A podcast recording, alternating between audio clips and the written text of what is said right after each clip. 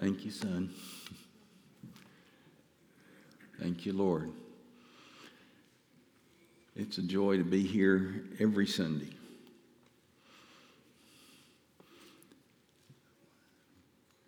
As I came toward retirement, I knew that God wanted us back in East Texas. I'm from Mount Pleasant, she's from Nacogdoches. And in all of our ministry years, we were never in East Texas. But in the providence of God, He allowed us to come here where John and his family lived and to be between our hometowns and available to our families there. And that's good. But we came with a great prayer in our hearts that God would allow us to be a part of this family of faith, dysfunctional family of faith. I understand that. Hmm. it's good to be here every week. We want to know about the love of God. How much do we want to know?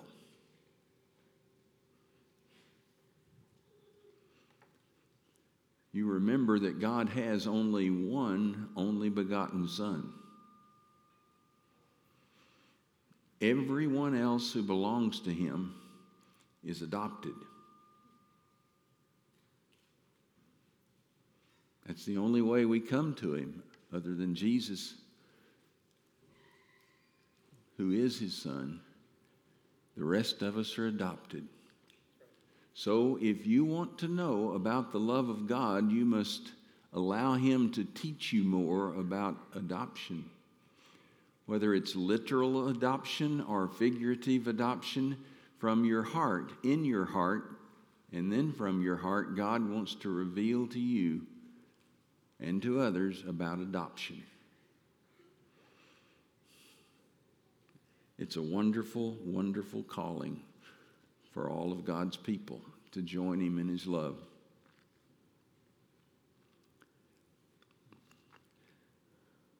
Hmm. We come now toward the end of our study of the book of First Peter. We have two more Sundays in this study. It's been good, very, very good all the way through we come to still more ancient words of truth today. Ancient words of truth that are, as indeed all of God's words are, of great importance for all of us who believe in Jesus Christ. 2 Timothy 3 16 and 17 says, All scripture, all scripture is given by inspiration of God and is profitable for doctrine, for reproof, for correction, for instruction in righteousness, that the man of God may be perfect, thoroughly furnished unto all good works. God has His purpose for His word in each of our lives. So many things that we learn in life, they, they go in one ear and they come out the other. And we act as if it really doesn't matter. We're beyond that lesson now. But the lessons that God has for us in His Word are lessons that He means to make an impact upon our everyday life and then an impact that bears fruit for all of eternity. There is no way that we can ever go beyond our need there is no way we can ever fall short in our understanding of just how much we need the Word of God. In the book of Jeremiah, chapter 15, verse 16, these words are found.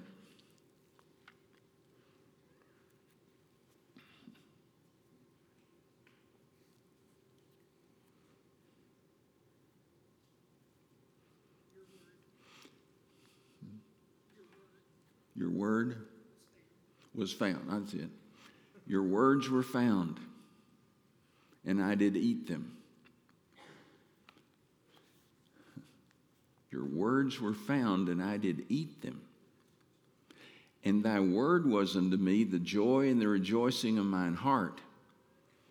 For I am called by thy name, O Lord God of hosts. I'm a child of God.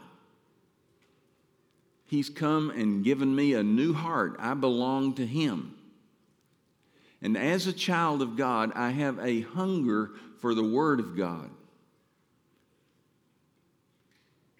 I've learned that Father knows best.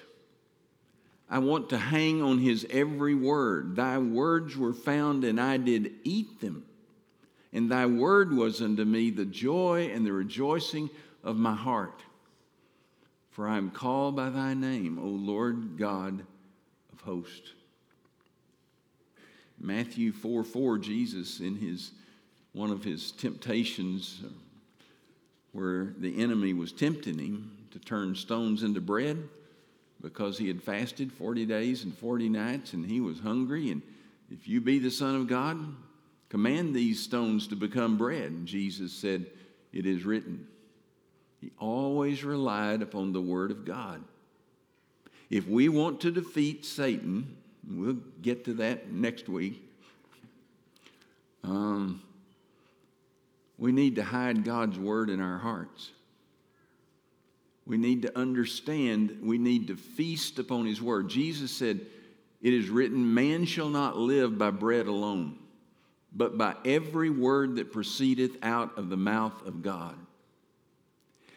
Have you come to understand that more important than your physical food, as important as that is, is your need for the spiritual food of God's Word?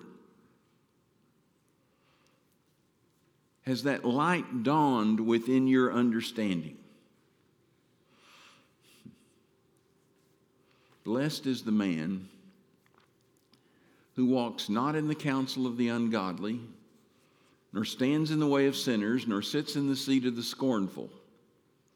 But his delight is in the law of the Lord, and in his law doth he meditate day and night. And he shall be like a tree planted by the rivers of water that bringeth forth his fruit in his season. His leaf also shall not wither, and whatsoever he doeth shall prosper. The ungodly are not so, but are like the chaff which the wind drives away. Therefore, the ungodly shall not stand in the judgment, nor sinners in the congregation of the righteous. For the Lord knows the way of the righteous, but the way of the ungodly shall perish. Psalm 1.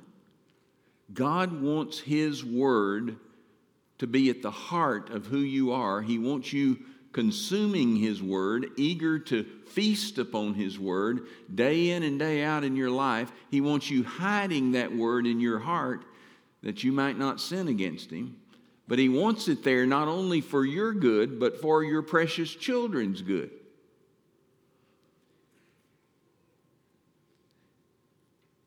Deuteronomy 5:29 Oh that God, we hear the heart of God Oh, that there were such an heart in them, that they would fear me and keep all my commandments always, that it might be well with them and with their children forever. God wants His word in our hearts for the blessing of our lives, but also for the blessing of our children's lives. In the book of Deuteronomy, again, chapter 6, verses 6 and 7. These words which I command thee this day shall be in thine heart, and thou shalt teach them diligently unto thy children, and shalt talk of them when thou sittest in thine house, and when thou walkest by the way, and when thou liest down, and when thou risest up. All day long, every day, God wants His word that we've been meditating upon to come forth from our lips so that our children and others hear them. And they're influenced by what we say and by how they watch the Word of God impact our lives in every way, every day. It all starts in your heart. Keep your heart with all diligence, for out of it are the issues of life. If you want to know how you're doing with God, listen to the words that you speak. Out of the overflow of your heart, your mouth speaks. Matthew 1, 2, 3, 4, 12, 34. Out of the overflow of your heart, your mouth speaks. What do your children know about you as they listen to your words and watch your actions day by day? God's words are important. So when we come to these words before us this morning in 1 Peter 5, beginning with verse 5, they're not just take it or leave it words. These are words that God speaks to each of us who belong to Him.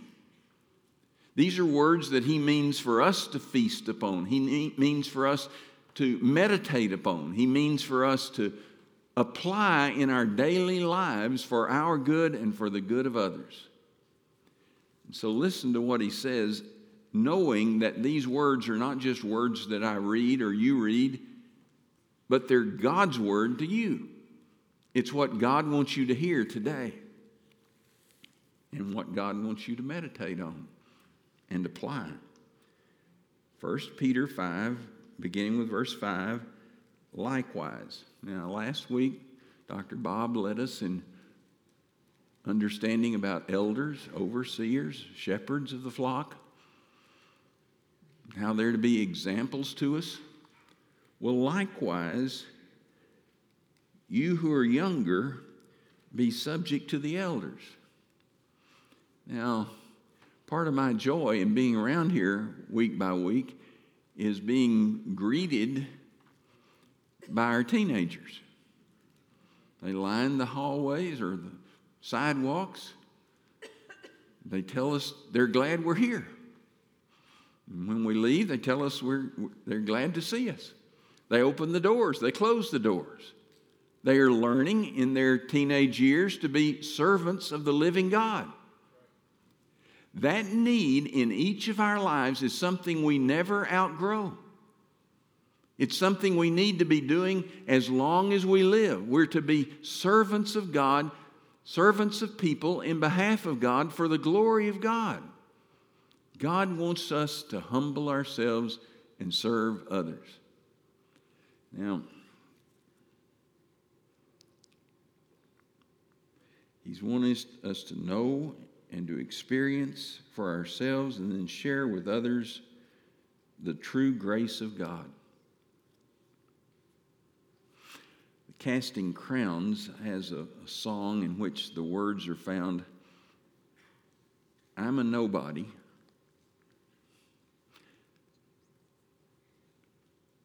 Trying to tell everybody about somebody who saved my soul.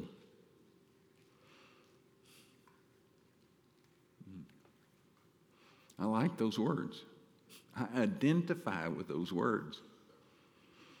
This little Mount Pleasant baker son, in the eyes of the world, I'm a nobody.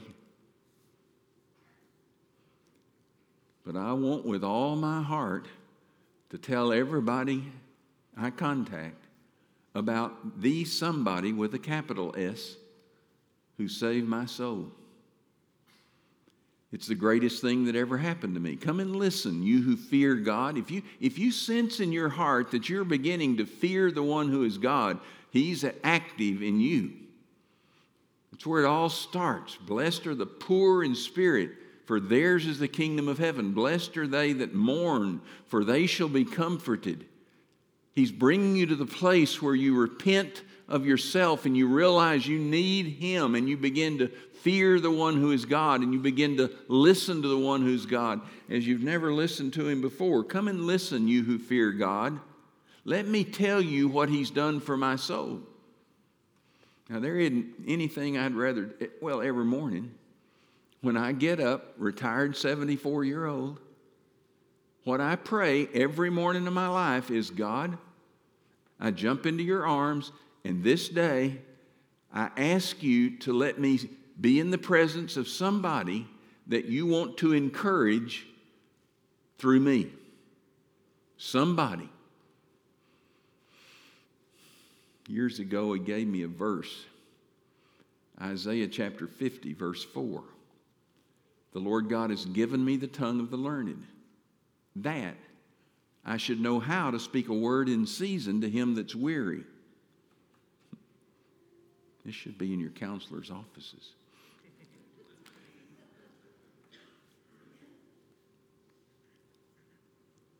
He wakens mine ear to hear as one being taught.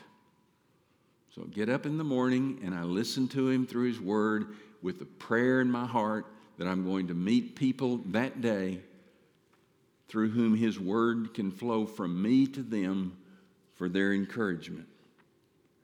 I love God's words through the apostle Paul in 1 Corinthians chapter 15 verse 10.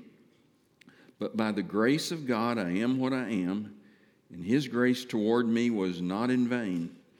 On the contrary, I worked harder than any of them, though it was not I, but His grace, God's grace, in me. 2 Timothy 1 2 says, Be strong in the grace of the Lord Jesus Christ. That's where our strength is found. God's grace, G R A C E, God's riches at Christ's expense. It's all ours through Jesus Christ, His grace. And He strengthens us for His purposes. We all have our place.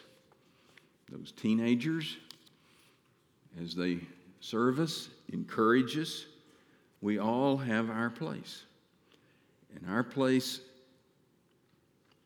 must be fulfilled in God's way. He wants us to be filled with His Spirit. Be not drunk with wine, wherein is excess. You know why God doesn't like that? Because He doesn't want anything but His Spirit directing your life. Be not drunk with wine, wherein is excess, but be filled with the Spirit. And then He gives three characteristics of what it means to be filled with His Spirit speaking to yourselves in psalms and hymns and spiritual songs, singing and making melody in your heart unto the Lord, giving thanks always for all things unto God and the Father in the name of the Lord Jesus Christ, and then submitting yourselves one to the other in the fear of the Lord. There's that humility, that servant spirit.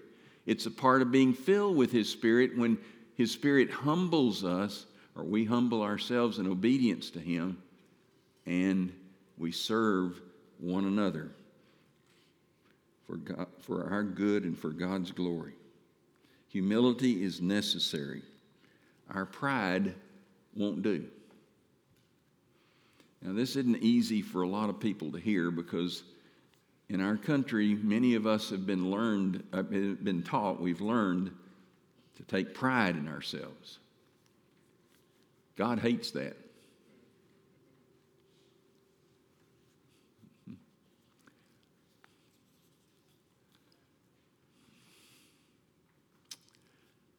In this verse, chapter 5, verse 5 Clothe yourselves, all of you, with humility toward one another. God opposes the proud, but gives grace to the humble. Why does God oppose the proud? Proverbs chapter 8, verse 13 tells us the fear of the Lord is to hate evil. Colon. And the first thing God lists as evil is pride. The fear of the Lord is to hate evil. Pride and arrogance and the evil way and the froward mouth do I hate. You know what the froward mouth is? You ever look that up? I first learned it when I was two. I've discovered it in each one of my children when they were about two. My heart breaks when I see it in my grandchildren when they turn about two. A froward mouth is that which is given to the spirit of disobedience and opposition. I'm not going to do that. Why? No. The sad part is that many people never outgrow that. We just keep asserting ourselves and standing against anything that comes up. There is a way that seems right to a man, but the end thereof are the ways of death. That's repeated twice in Proverbs 14 12, 16 25. God has a better way, and He's wanting to lead us in that way. It's a straight and narrow way. It's the way of faith that leads to life. But the broad way leads to destruction, where we do our own thing in our own pride. God hates pride.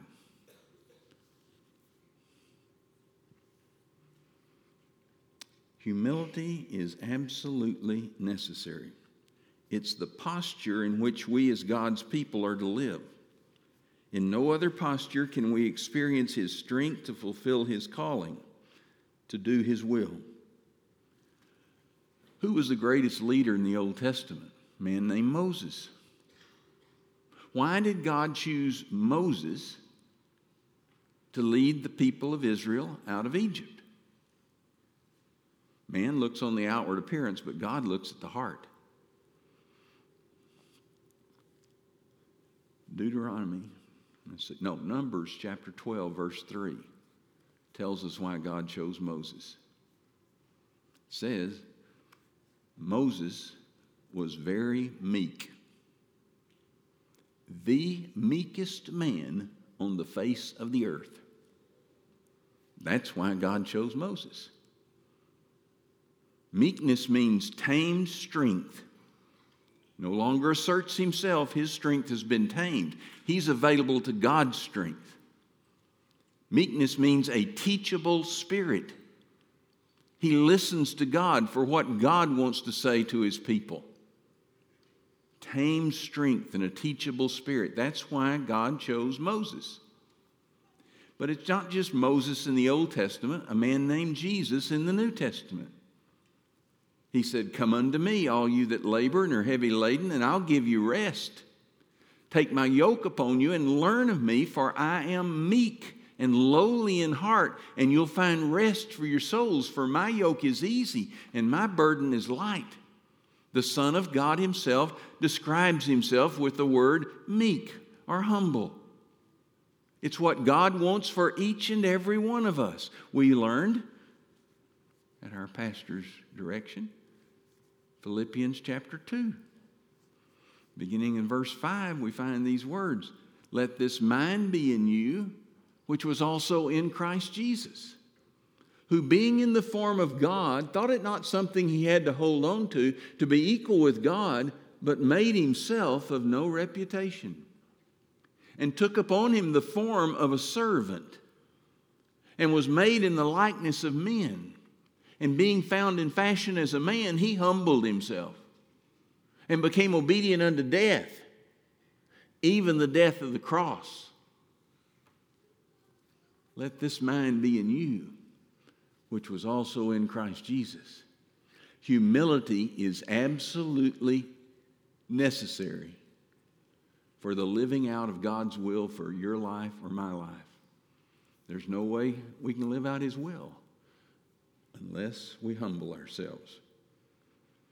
Do we need it today?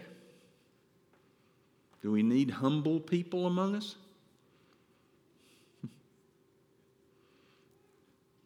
Only then will we find an answer. The fear of the Lord is the beginning of wisdom, and the knowledge of the Holy One is understanding. But you subtract the fear of God and the knowledge of the Holy One, and there is no such thing as wisdom and understanding.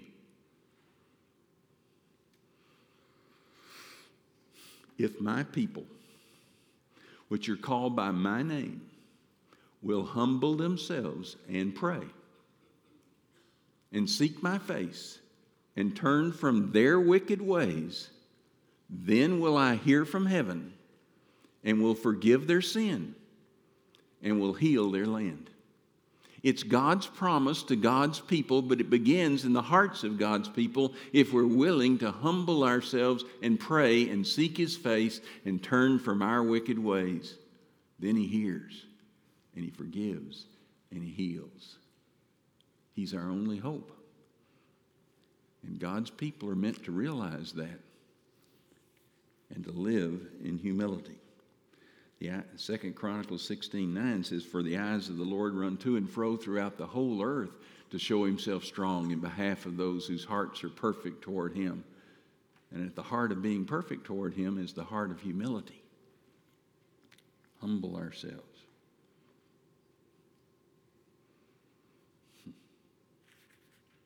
How do we get there? How do we humble ourselves? Next verse, verse 7, teaches us. Casting all your anxieties, all your care on Him because He cares for you. Takes a lot of practice to do that. A lot of practice. Used to practice the game of golf over and over and over till my hands would bleed when I first started each winter. Again, that much. But God called me one day to put down that game and to pursue Him. Don't worry about that. That's happened to me when I was preaching a funeral.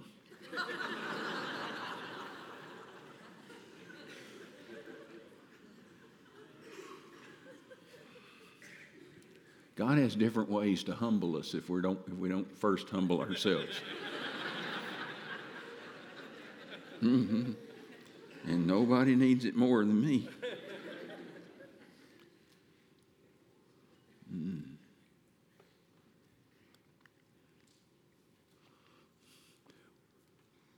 Do you know how to cast your care on Him? Because He cares for you. Trust Him really trust Him? Back in 1980, when we were near the beginning of our tenure as pastor of Trinity Baptist Church in Amarillo, Jane and I and our three little girls, one was an infant in a car seat, but the other two were a little older. And we were driving back to Amarillo from, from East Texas. And we were in the worst rainstorm that I've ever been in in my life to this day.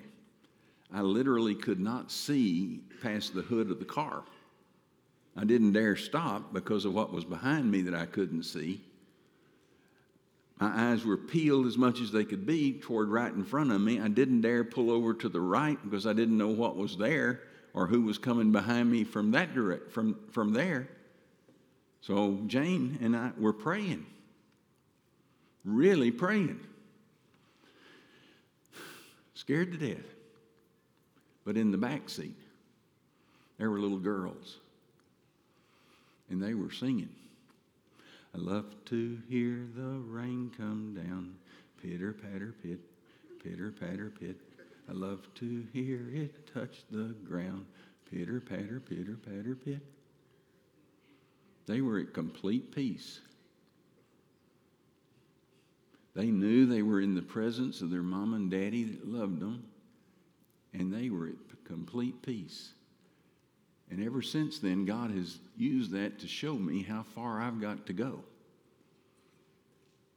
How much I need to humble myself and cast all my care upon Him because He cares for me with His perfect care, and I can be at that perfect peace if I'll just let Him work that miracle inside of me. There's another story. My daddy was a baker in Mount Pleasant. He and his brother had a bakery there. They had an, another one in Longview with two other brothers. And Daddy worked mostly at the back of the bakery, underneath a balcony. And up in that balcony, he stored a lot of his baking ingredients. And the front of the balcony just had a banister, didn't have a full wall.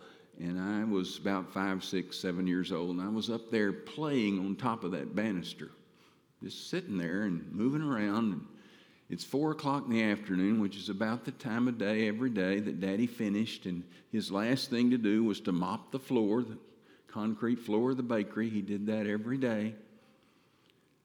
And all of a sudden, he saw me up there and he reached up his arms. Now, he's about six feet tall and reaching up his arms another two feet. That comes almost to the ceiling. And then three more feet above that was the top of that banister where I was sitting. And he was saying, Jump. Come on, jump.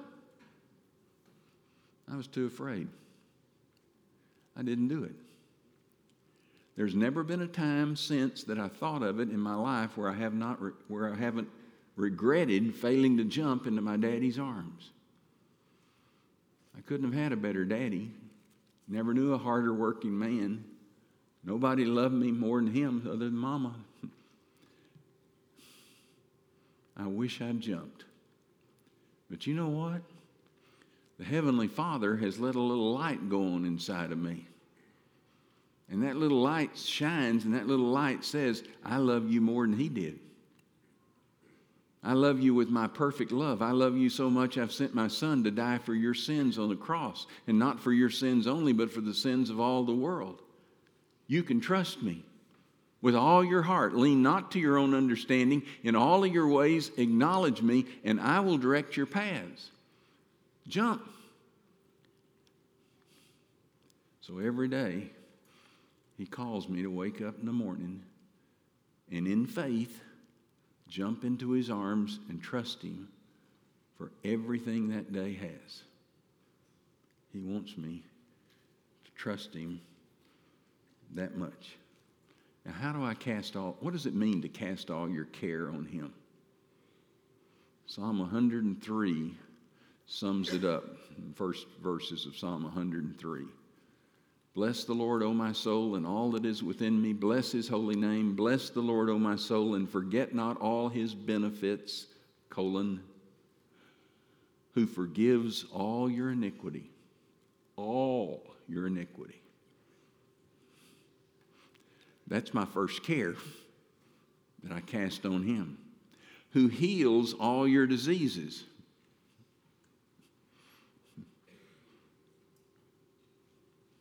He's the great physician who redeems your life from the pit. You ever been in a pit? You there now? Who redeems your life from the pit and crowns you with loving kindness and tender mercy. You need satisfying? Who satisfies your soul with good things so that your youth is renewed like the eagles. Cast all your care on Him because He cares for you. Nobody and nothing else can truly satisfy you but Him. Oh, how much we need it. Oh, how much we need Him. You know why? We have an enemy, and he's trying to destroy us. And we're going to learn about that next week. Let's pray. Father, thank you. Thank you that we are your children because you've adopted us. Because of the price that paid that Jesus paid on the cross for us and our faith in him, we are your adopted children and you love us with your everlasting love and you draw us to yourself with your loving kindness and you're always working in us to will and to do of your good pleasure and at the heart of that you're teaching us to be humble like our Lord Jesus. Father, may we humble ourselves, casting all our care on you, whatever those cares may be, that through our lives others may see and hear of Jesus Christ day by day by day. Use our lives, Father, to bear your fruit and bring you glory. We pray in Jesus' name. Amen.